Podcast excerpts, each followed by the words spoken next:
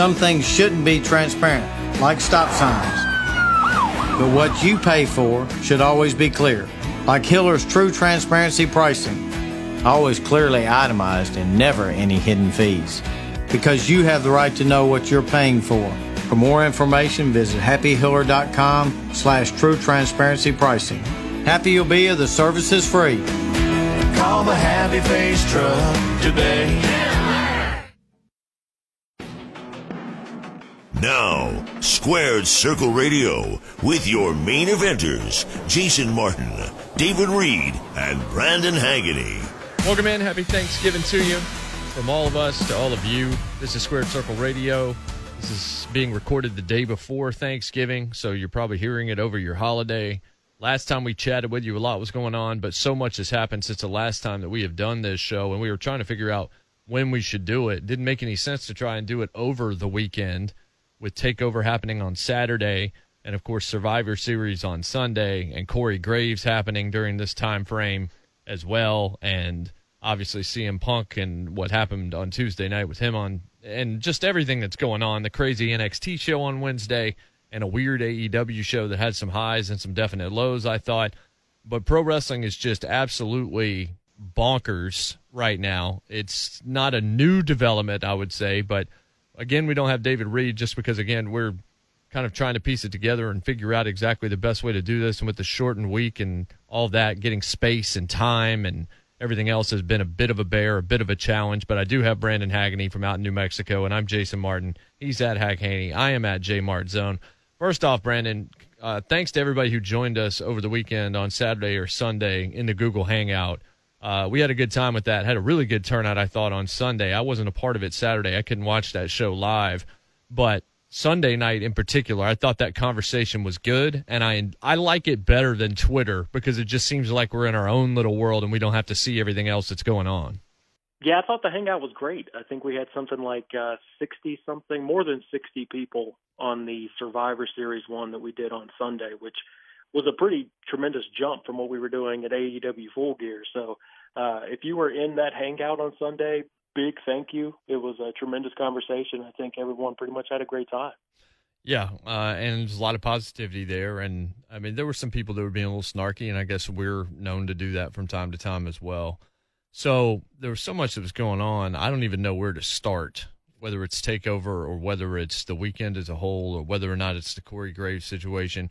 But just to start positively, can we talk about, and it shouldn't be a surprise, but as you've heard more since the weekend, you can see what we kind of all saw on Sunday night, which is there are reports from people that you would trust that Vince McMahon gave Keith Lee a standing ovation in the back during Survivor Series. Absolutely loves him. You know, all of the uh, he, but he's big. I mean, he's a bigger guy. So if there was somebody that was going to get that kind of rub from a Vince McMahon mindset, it was going to be a Keith Lee.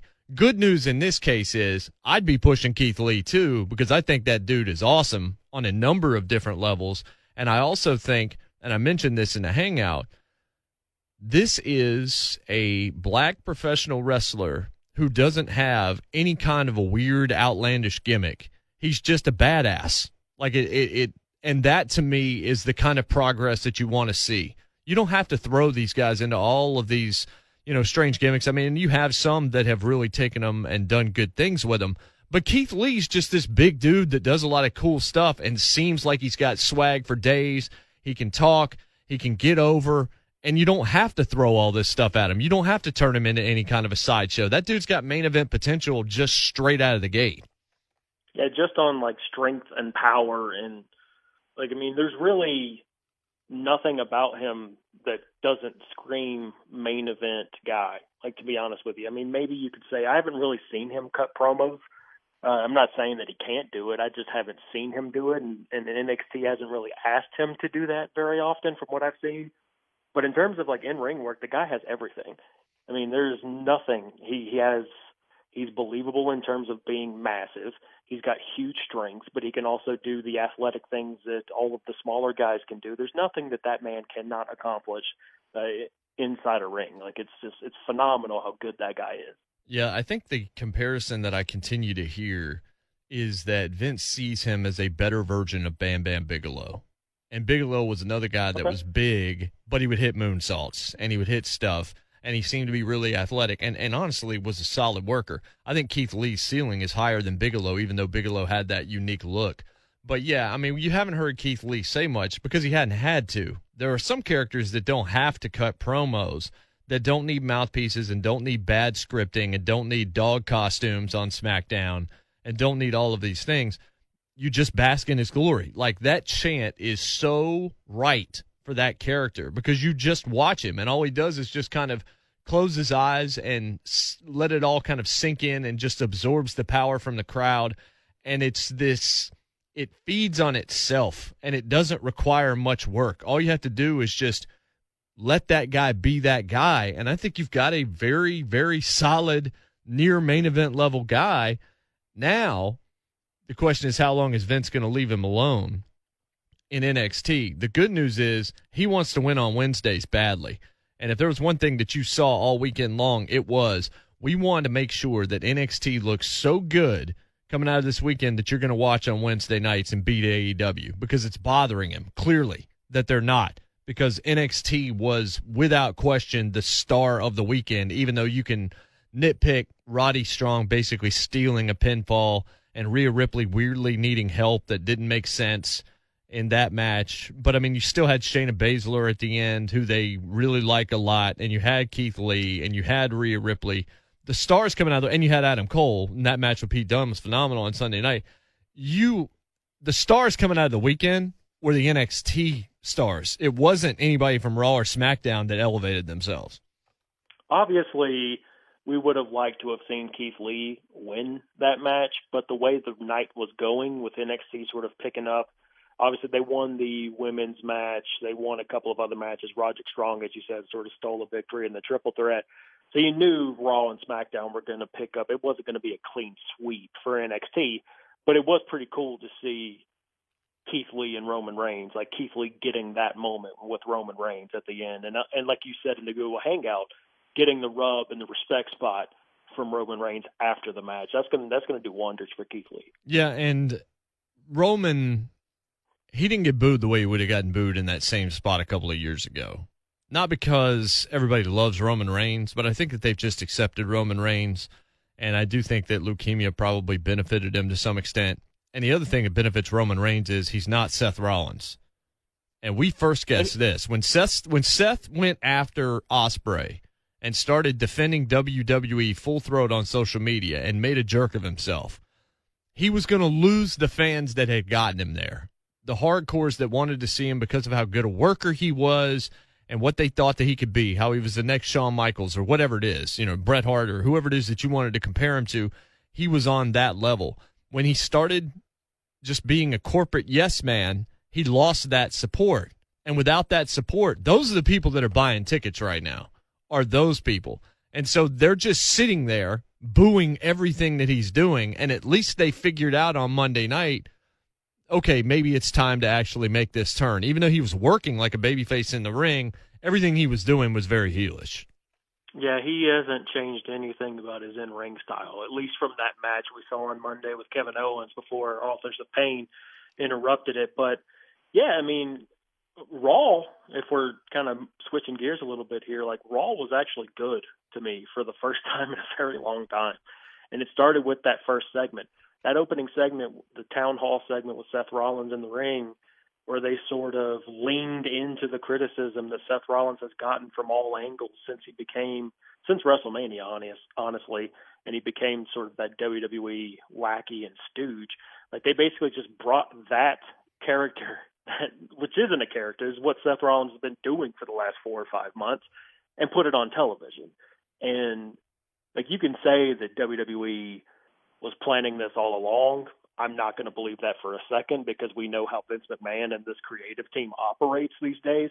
Like it probably, to me, Vince McMahon got tired of hearing the reactions to Seth Rollins, which were pretty much just like murmured boos. Like he wasn't getting booed out of arenas, he wasn't getting cheers at all. And they finally just decided to lean into what the criticism was. And yeah, they kind of, at least for one night, they struck gold on it. Yeah. And hopefully they'll be able to build on that and they won't be wishy washy about it. They have to realize what they've got now with Seth, which is not somebody that's going to get the cheers that you thought he was going to.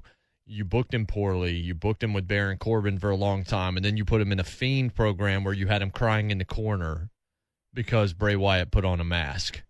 Speaking of the Fiend, the Fiend and Daniel Bryan happened and it was better than Seth Rollins, but I'm still I'm out on this. I'm totally out on this because I think it's so illogical and it's so hard to deal with. The red light makes it 50 times worse. But even though this was better, no question about that, than the Seth match was, and I didn't watch the one in Saudi Arabia that may or may not have happened, but the one that I saw in Hell in a Cell is one of the worst main events I've ever seen from WWE if that's the best you're going to get, if DB got the best out of the Fiend that we're going to get, and if indeed we're building, as we probably are, to the Fiend and Brock Lesnar at some point, unless we're doing the Fiend and Roman Reigns, which I think would be a gigantic mistake for WrestleMania, this ain't it for me, man. Like I'm, that's a no from me, dog, on the Fiend. Like I'm, I'm done here. Last time we did this show, uh, we talked a little bit about Orange Cassidy. Yes. So we brought up kind of something that I said uh, a few months ago, or maybe six weeks ago or whatever, where I said that I wasn't a fan of Orange Cassidy. It's just not for me, and that I had turned a 180 on it by the time we talked last week. I'm kind of the exact opposite on the Fiend right now because the Fiend was a character that I was extremely optimistic about when it first started. Like I was of the three of us, I was probably the one that enjoyed Firefly Funhouse more than any other. And this they have they've ruined it. Like they it's, it, it's exactly what we thought would happen. As soon as WWE got their hands on it, as soon as Bray Wyatt wasn't the one controlling the creative, they ruined it. And that match on Sunday was fine. It was like a decent SmackDown main event on that you would see on television. But yeah, when you bathe it in red light and it makes it so difficult to see what's happening in the ring.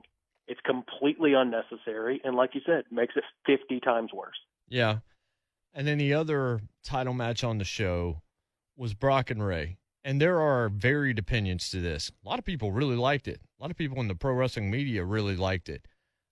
I didn't see it that way.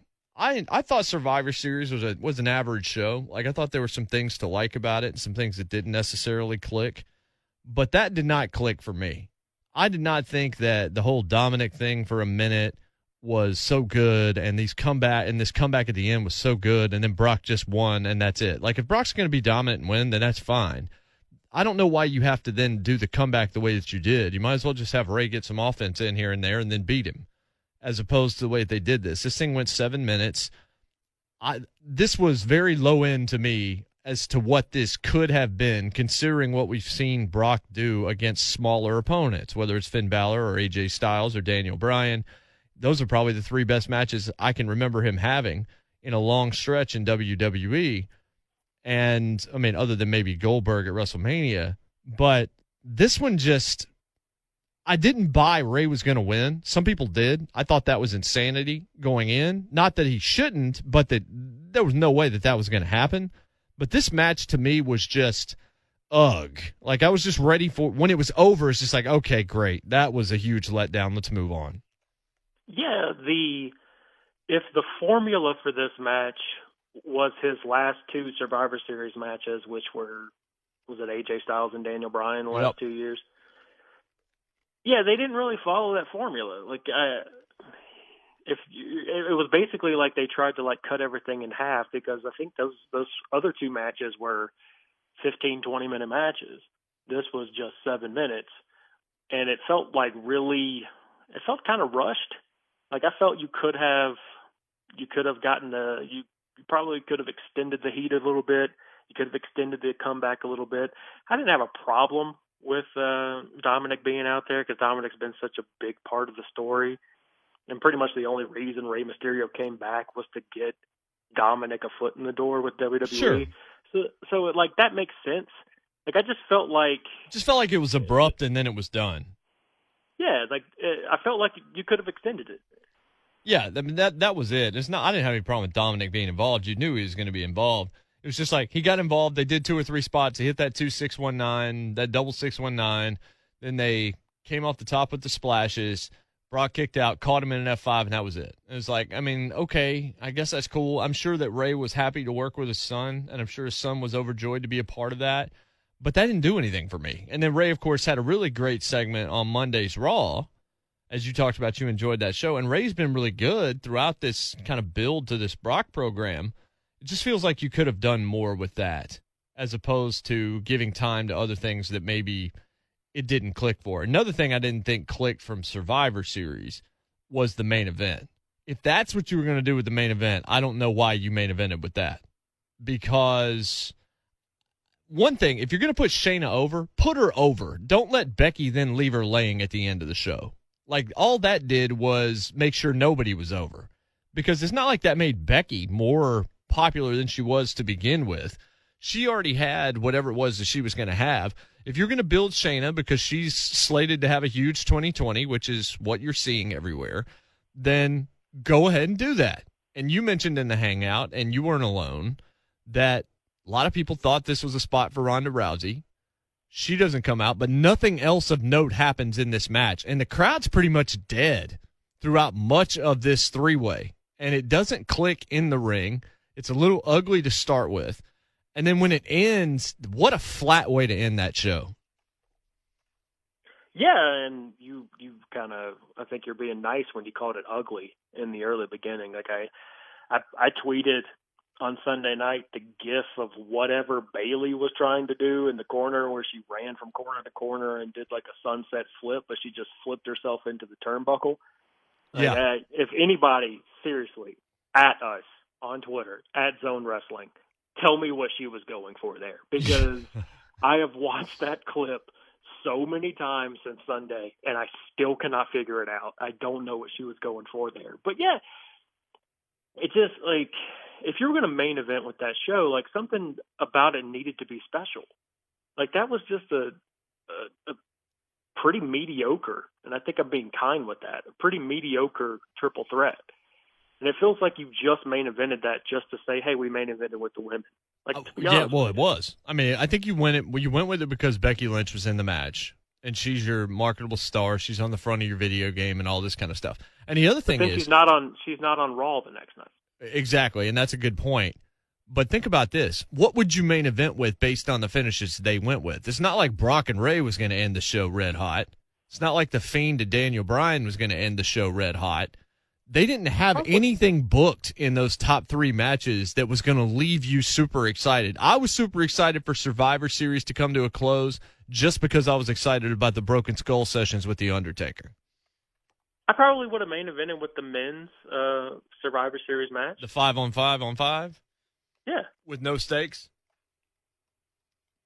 I mean, was there any? There wasn't any stakes in the triple threat. That That's true. The with. women's match had, no, uh, yeah, you're right. I mean, didn't go with one of the title matches, but book something more interesting than that. It just seemed like it was a very. I read that it was a very newsworthy, noteworthy. A lot of things happened on this show. They must have seen something different than I did, because that's not how I took this show at all. I took this show as it was pretty good in the ring there were some things that came out of it that were interesting. Like Keith Lee, I think, was probably the star of the night, along with Adam Cole and, and Pete Dunne, who ripped the house down. I mean, absolutely ripped the house down in that match. To the fact that a lot of people in the crowd even didn't know who they were when it started, and they were on their feet by the end of it, which is the mark of a great wrestling match. Is guys that you that aren't household names yet, getting you invested in their match as it's going on. But it's kind of disappointing for Chicago. Yeah, you're right. Because, um, like, yeah, you could say that the crowds are different for a WWE pay per view and an NXT takeover, but Adam Cole's been the face of NXT for the better part of a year and a half now. And just two years ago, Pete Dunne had a match of the year with Tyler Bate in Oh, yeah. that same building at Takeover Chicago. So if those true, if those same building. If those fans did not know who those two people are, that's kind of on them at that point. but what a great match that was. Um, just just absolutely awesome stuff. I figured out that he was going to do the Panama Sunrise on the apron, and I still couldn't believe it when he actually did it, and neither could anybody else in the crowd. With Adam Cole deserves an extra zero Yes. in his paycheck for what he did Just over the over- last yes. seven days. it's incredible Because we're recording this on Wednesday, so we go back seven days, and you go back to that ladder match that he had with Donovan Dijakovic. Dijakovic Yep.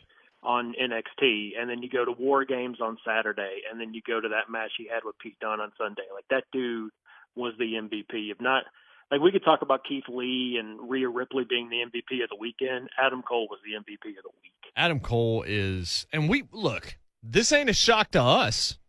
We had that dude on Sports Trend. I've been paying attention to him very closely since that point, and maybe even a little bit before. When we saw him at Best in the World, at Ring of Honor Best in the World, I started to take note of him when he was here at the fairgrounds. That dude's got Five absolutely everything. Absolutely everything. He's got the mind, he's got the work ethic, he's got the drive, he's got the talent, he knows how to put together a match. He is a good heel, really good heel with two phenomenal catchphrases that are the easiest things in the history of the world to get over. Everything about him is money. Only problem is he's not big enough. That's the only thing that scares you about him. But uh, you have to think Vince likes him because they did put him over Daniel Bryan on TV. Uh, that I don't think would have happened if he had some problem with him. I mean, you look at Adam Cole and then you look at a guy like Matt Riddle. Matt Riddle has not been made to look that good. The other guy I thought they dropped the ball with the Survivor Series was Walter because he's such a unique character that's so awesome in the ring and just everything that he brings is so different and stands out because it looks so different. I don't think that that's the guy that should have gone out first in that match. And I don't think the fans did either based on the fact that they booed WWE out of the joint when he got beat. This is a guy who has run roughshod over NXT UK. Like that group has completely like had a reign of terror on that show. And the two times that we have seen Walter on quote unquote main roster television in the lead up to Survivor Series, Monday Night Raw, the one that they taped in London, where he comes out and has a a match, if you can call it that, with Seth Rollins that gets interrupted inside three minutes and turns into a six man tag that goes nowhere. And then he he's the first person eliminated in the men's Survivor Series match. Like, like they didn't just handle him poorly on Sunday; they handled him poorly then too. Like the tw- the two times that you have seen him on main roster television, Yep. You would have no idea what Walter is capable of. That's right. It's it's like you don't even know. It's like Vince doesn't even know who he is. Like they have no, like he's never even laid eyes on him before. The way he treated him is like, oh, he doesn't have that great a body, so we're not going to push him. Like that's that's how it felt. I will say, there was certainly ups and downs on Survivor Series. weren't a whole lot of ups and downs on Takeover. Nope. Uh, that show was tremendous. The women's War Games was great. The men's War Games was insane. I still can't believe the finish of that match. I mean, it was as safe as that could be, but that's a that's a that's a high bar anyway. But just absolutely astonishing. I thought that the Dakota Kai turn worked. It wasn't like overly surprising. It made sense, but it clicked. I thought that Dunne and Damian Priest in that three way. Um, who am I missing that was in that match with them? Was that Roddy? It was uh, Killian Dain. Killian Dain. That went a little long for my taste, but that's that's a, a very middling complaint. Nothing on that show to me was as good as the revival and O'Reilly and Fish was on NXT last Wednesday on TV. But that w- that match was made for me, and I loved everything about it except bad camera work that missed the finish and missed a couple of other things that happened. And there was one botch in the match, but that that's a match I just wanted never to end. I'm never going to chant fight forever because I think it's insane. But that's one where I was just like, this wants to keep on going. This one can keep on going. But Takeover was great, but there's a black cloud, unfortunately, over top of Takeover that has nothing to do with any of the people that were on that show. It has to do with, let's just be real about this. At this point in time, Corey Graves is a douchebag, right? I don't think there's any question. I mean, I, I'm sorry. that. I don't know how to Like- mince words even better. He's a douche. I don't think we need, and honestly, I don't think we needed his tweets about Mauro Ranallo from Saturday to confirm that. Like, it's pretty, it's been pretty clear for a while now that that's that's the road that he's taken.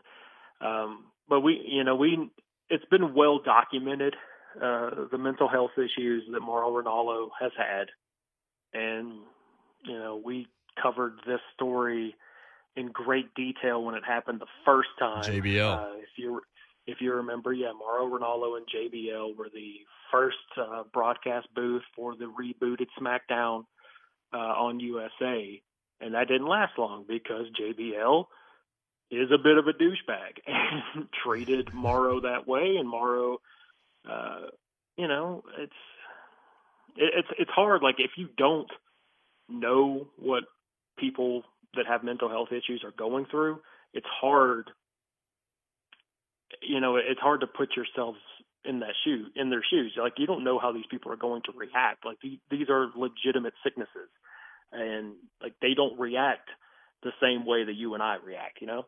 Yeah, and Corey Graves knew it because everyone knew it. I think Mauro had even tweeted out, "Look, I'm having a tough weekend. I'm having a tough week right now with my bipolar disorder, all of that." And this is the chance where Corey decided he was going to go ahead and do this. Corey Graves, a couple of months ago, I'm not exactly sure when it happened, but I I heard someone actually quote this. He taught he wrote about mental health on Twitter and and talked about how look you should just be encouraging and all these things because you don't know how hard depression is and how hard these things are to get over. And then he does this. And then his apology, which actually came out today as we're recording this, or it was released kind of this morning. I can't do air quotes behind a microphone, but that's what this was. This wasn't an apo- he didn't apologize tomorrow, first of all, ever. Never. he still has not. it. And he basically asserted that he's just trying to stir up controversy with these hot takes, and that's what he was doing, and that people don't understand the wrestling business when they criticize him because he's just being a heel and he's stirring it up. That might be the lamest excuse I've ever heard. And if it's not an excuse, if it's actually true, then Corey Graves is dumber than I thought. Yeah, and it was sort of one of those classic, those those classic apologies that you see these days that are just like, if you were offended by it, Right. I apologize, which is not an apology at all. Like, let's be real here. Um, but Corey Graves has the capacity to be very good at this job. Like, I, I think, especially when he was first starting doing this job, he was legitimately pretty good at it.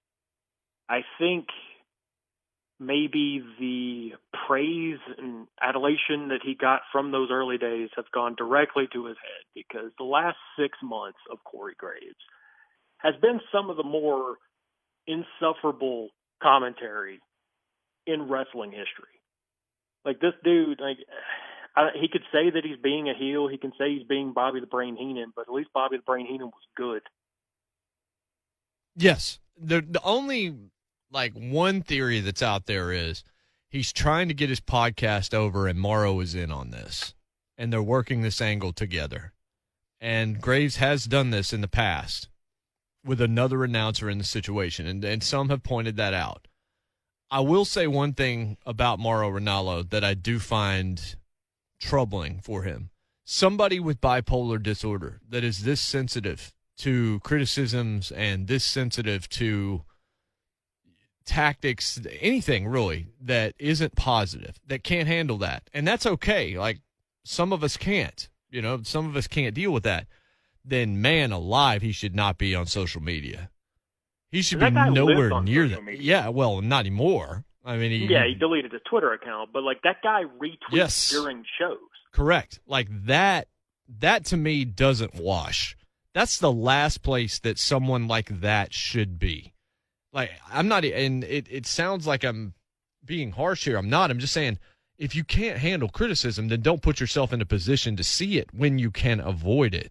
Like you can go on Twitter and follow people and I know you want to engage and things. I don't know what the balance is here. I just know that Mauro Ranallo has gone home a few times because of criticisms in the company from colleagues.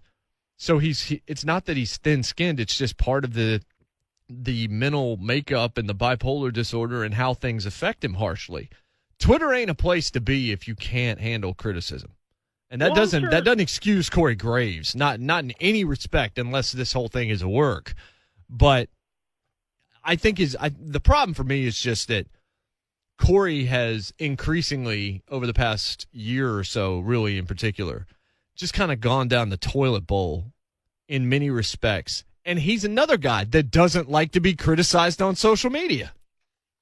Yeah, and I don't think that, like what Corey Graves said on Twitter are probably it's probably things that other people have said to Oh, Mauro yeah. Ranallo on Twitter.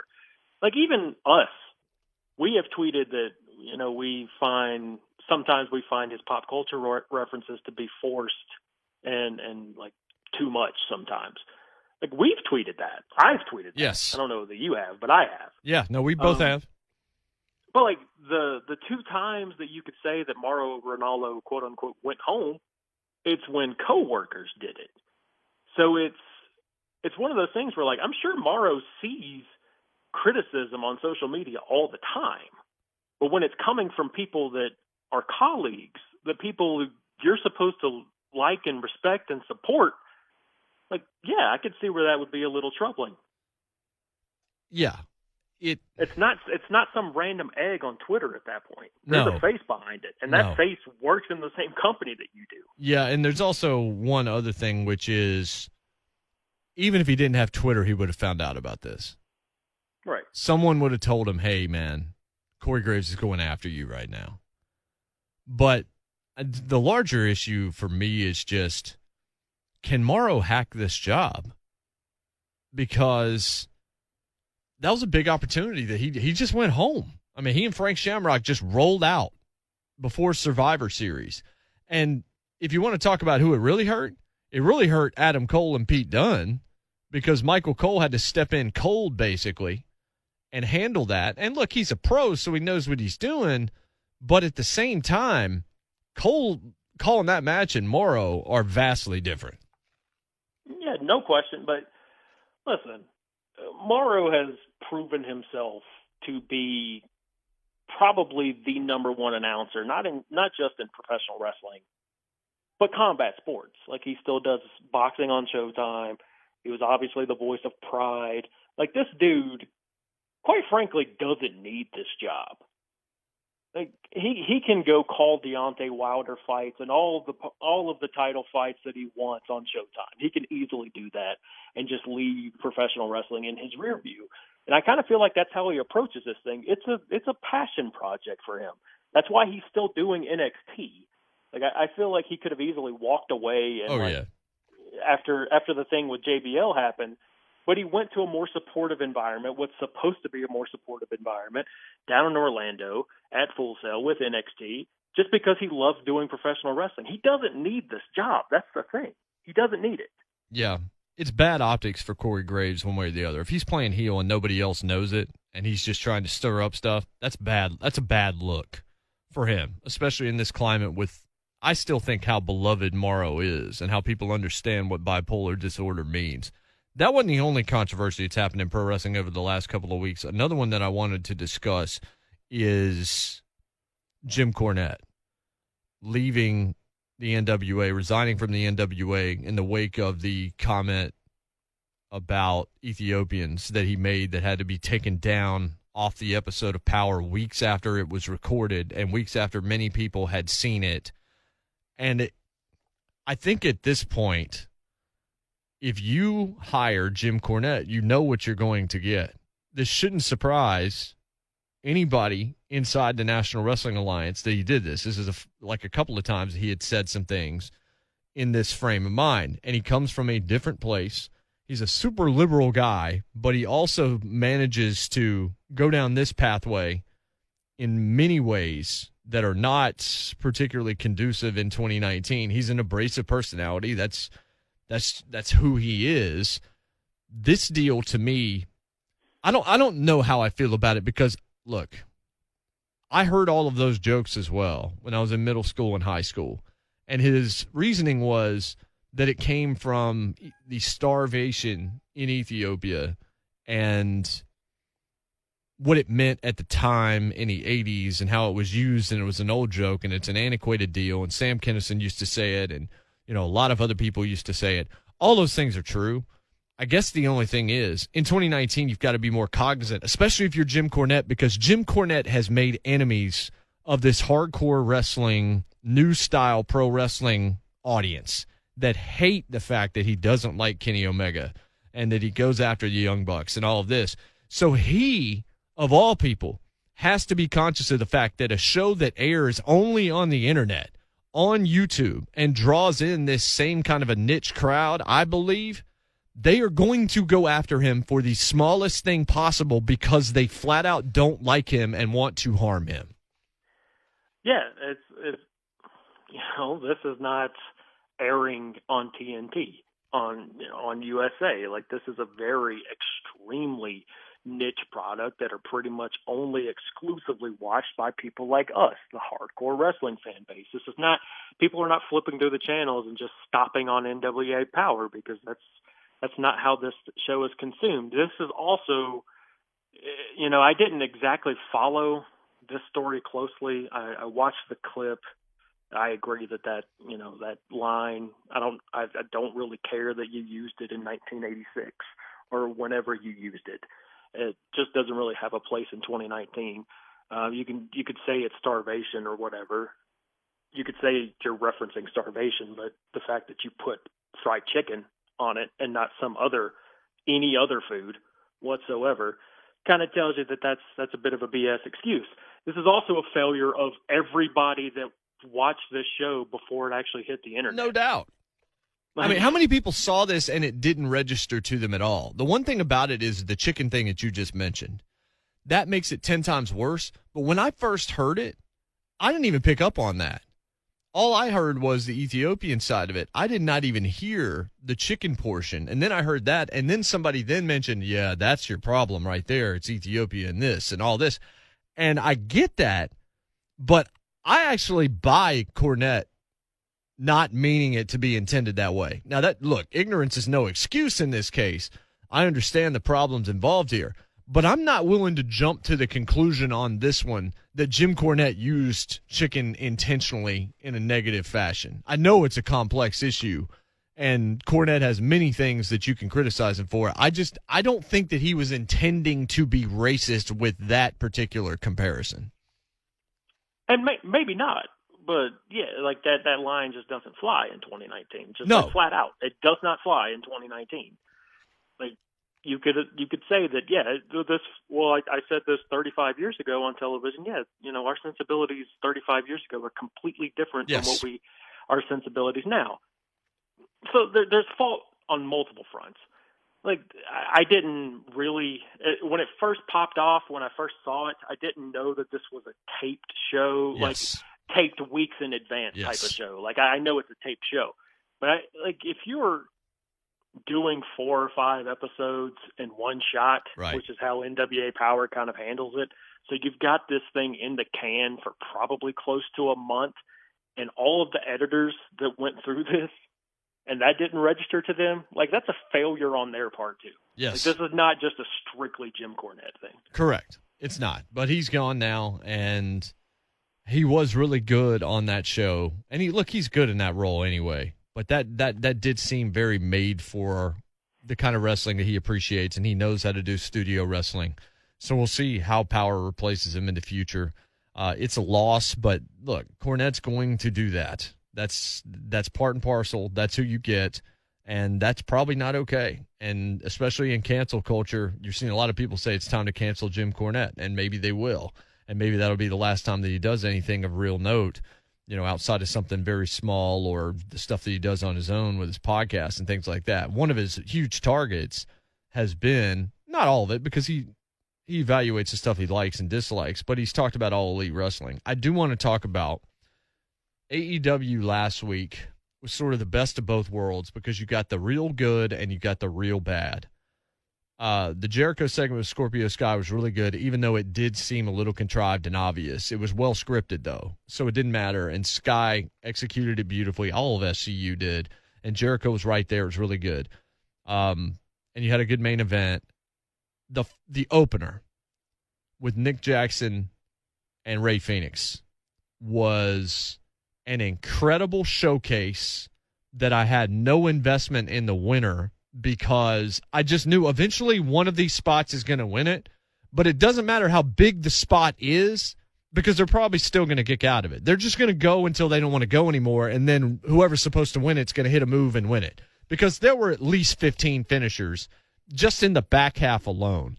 That's what, to me, I like Revival, O'Reilly, and Fish way more than I like Nick Jackson and Rey Fenix. As much as I appreciated watching that for what it was, that to me was so hard to get invested in. I don't care how excited the crowd was live.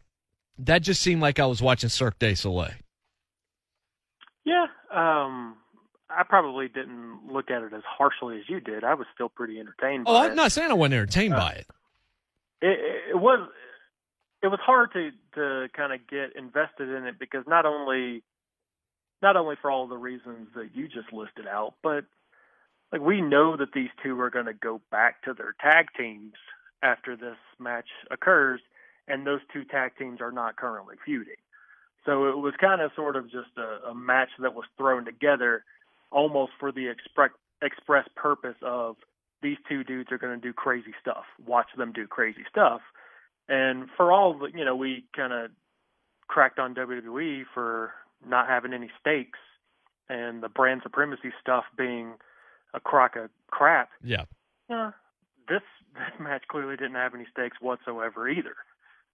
No, it, it didn't. It was definitely a here's a dream match. We're going to open our show with it because we know that they're going to bring out main roster talent with Survivor Series, and they did. I mean, NXT opened with Becky Lynch, they went as hard as they could, and that whole show was basically a main roster show with NXT talent as well. Like it was, it was throwing everything at the wall to beat AEW, which they did, not in the key demos, but they did by twenty five thousand viewers overall. So I said the best and the worst uh, just about an hour from now, I guess, is Dynamite, and Dynamite's absolutely loaded tonight. There's two title matches on NXT, but I mean, huge matches. Omega and Pac.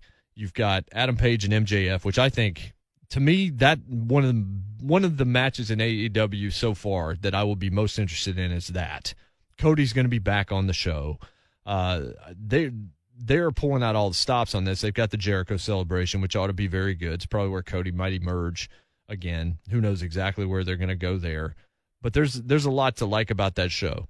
But you remember when they did Double or Nothing, they had that crazy battle royal with all the over the top indie gimmicks that haven't worked that are just embarrassing and show the worst. They did it again last week. They did the same thing on national television with all of these and this is where Orange Cassidy jumps the shark because what they were doing with him was great, and then they put him in the ring again.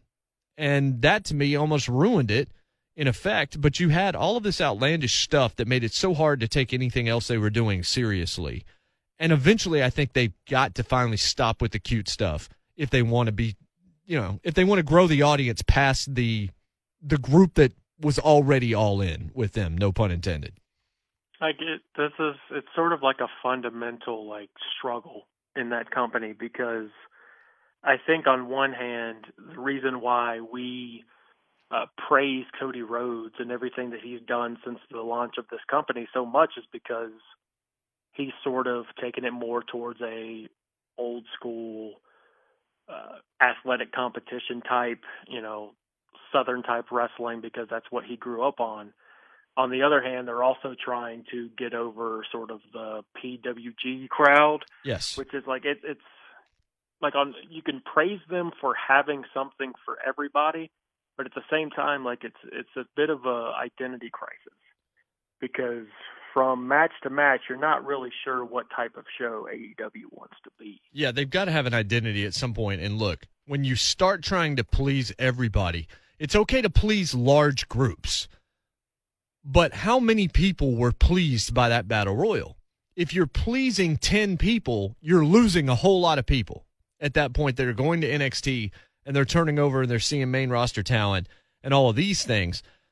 You can be everything for everybody, but just like I said about the women's division, and I, I will stick by this you should not just have a women's division getting 50 50 with the guys because you think that that's the proper thing to do when they're not ready, you're doing them no favors because everyone's then going to see them not being ready for the spot. not looking good, not looking like stars, not looking like they should be in the ring, you're not giving them a chance to get better first. The best way to serve them is let them get better on AEW Dark or however it is that you can get them matches and ring time so that when you put them on television and you try to get millions of people to watch them, they are taken seriously and can actually be stars because we've seen that in WWE. Dana Brooke, all of these people that you push too fast never had a chance. And then as they've gotten better, it doesn't matter because, well, that person sucked last year. So why would I care now? Yeah, I, I agree with that on one hand, but on the other hand, like I, I think WWE's build to Survivor Series uh, kind of uh, illustrates the issue on the other hand as well because I I know that I was guilty of this. I'm not sure. I'm, I'm sure a lot of people were guilty of this. Like Sarah Logan gets added to the Raw women's team. Right. Sarah Logan has not had a match on Raw since July. And yes, she's she's gotten a ton of match time because she's basically on main event every week, and obviously WWE has the house shows. Like we know Sarah Logan is pretty talented in the ring, but when she's not on television for more than three months, and all of a sudden you throw her on the Raw Women's team on the uh, for Survivor Series, like that just welcomes jokes at that point. And so, like you can you can say that maybe the AEW women's division is getting too much airtime from week to week, and maybe they should only be on dark. But then that basically, how many people are watching both Dynamite and Dark every week? Because I've well, got to admit, yes. I've watched one episode of Dark. Well, the thing is, I, I don't I care. Watched, I don't care if you're watching Britt Baker work on Dark or not. It's the fact that she's getting ring time. When they're on Dynamite, they're better served by getting a four minute match and then give them 15 on dark because you can pick and choose what you want to watch as far as dark. You're not trying to make stars with AEW dark. At this point, that's the only way that you can get them ring time. You have two hours of cable television on TNT on Wednesday nights. Giving Britt Baker 14 minutes where she stumbles and falls and doesn't look good for 14 minutes serves no one, and it certainly doesn't serve TNT. Yeah, I can I can agree that maybe they shouldn't have 14 minutes. Maybe they should have six. Right. But the idea of just like not having the women's division on Dynamite does nobody no good because at that like maybe if Britt Baker, since we're using her as the example here, say she works dark every single week and starts to get better in the ring, but by the she's been off of Dynamite for six weeks. By the time she shows back up, nobody cares about it. Yes, and there's there's a delicate balance, and you don't have house show events, you don't have non televised stuff. I don't even know if you have a training school right now to send her. I just know what she could be, but I know what she's not right now. So I think if you gave them less match time, not that you don't have a division at all, but you should be giving them five minute matches, something kind of find out who it is that you want to put over. If it's Britt, then put over Britt. If it's Riho, then you put over Riho no one needs to see Riho and Sakura for 18 minutes at any point. Even if it's good, you 18 minutes is just too long in that scenario. If if you you can get somebody over better in 4 minutes without exposing their flaws than leaving them in there for 10 where you realize, "Oh, she doesn't know how to transition. Oh, this submission doesn't look legit." All of that because it's all about the storytelling. So I think that you've got to be careful with how much television time you give them until they're ready because I think that you might be harming what they could do for you and do for themselves later on. But I but again, and then we've talked about it now in the last couple of podcasts, there's not really an easy answer because they don't have the non-televised stuff, which is why I say, you know, put them on dark, just like you did here in Nashville where you had the tag match with Britt and Riho and that thing went forever and it was actually decent. And if it's bad, then it's bad but giving your television time when you don't have that much television time doesn't seem to make sense. If you had two or three products like WWE, sure, you know, go ahead and do what you need to do, especially if you don't house show. But you have a two hour show on Wednesday night, and there's a lot of guys that you can't use. Like right now, I think you should get rid of Jimmy Havoc. I know you don't have a lot of depth, but there are some things that you could cut right now that shouldn't be on your television that battle royal when you have two hours, it's malpractice, it's malfeasance to put that on your television screen for that long and to make it look like Billy Gunn is the giant star instead of your people at that point in time, it does nobody any good. So I mean, there there are still some things that they're doing wrong. Although I think the Dynamite tonight and NXT are probably both going to be good. All right, well we usually will probably go longer than this, but we just wanted to do something for before the holiday, and we want to get as much out. And since you know, getting studio time this week with getting everything done before everybody wants to leave out means that it's been tough to get a room, and we're still working through a couple of of technical snafus, but. Uh, happy holidays and, and certainly happy Thanksgiving to you and Angie, Brendan, and we'll we'll do this again. Maybe we can get this done pretty fast between Monday and Wednesday of next week after Raw, and we can see it. We can have another AEW NXT SmackDown Raw that we can discuss early next week, and maybe have a little bit more time. And maybe there's still issues that we haven't covered uh, that we can go into more detail. Maybe we'll know more about the Graves Ranallo situation by that point. Ranallo's not going to be on NXT tonight, which is sad and not not particularly good for that product either. So there's a, certainly always a lot to get to, but um, so we'll try to pop one of these out again here in five or six days. Yeah, once we can actually uh, find some uh, studio space, as you said, and we're we're still working through some things. So this this McDonald's is still under construction. Yeah, right, right. Drive through is still open, like we said last time. Yes. Uh, happy Thanksgiving to all the listeners. Uh, appreciate you sticking with us, uh, socializing with us every time on Twitter or like Google Hangouts. Like this has been a lot of this is fun and uh, we're taking constructive criticism. We're taking uh, ideas on how to build this thing. Logos, songs. Uh, we want it to be sort of like this collaborative effort. Like, Yep. you know, we don't like to be sort of the people in the ivory tower just throwing stones. Like No. we, we like to we like to be among the ma- amongst the masses, so to speak. So, yeah, this was a, was a lot of fun. Uh, we're still working on it, but uh, hopefully we can bang one out in uh, the next week or so. Follow us at Zone Wrestling. Follow Brandon Hagney at Hag Haney. You can follow David Reed at David Reed Radio if you got time. Eh, doesn't really matter, but if you got time, you can find me at Jmart Zone. We will talk to you again pretty soon here on Squared Circle Radio, courtesy of 1045 The Zone.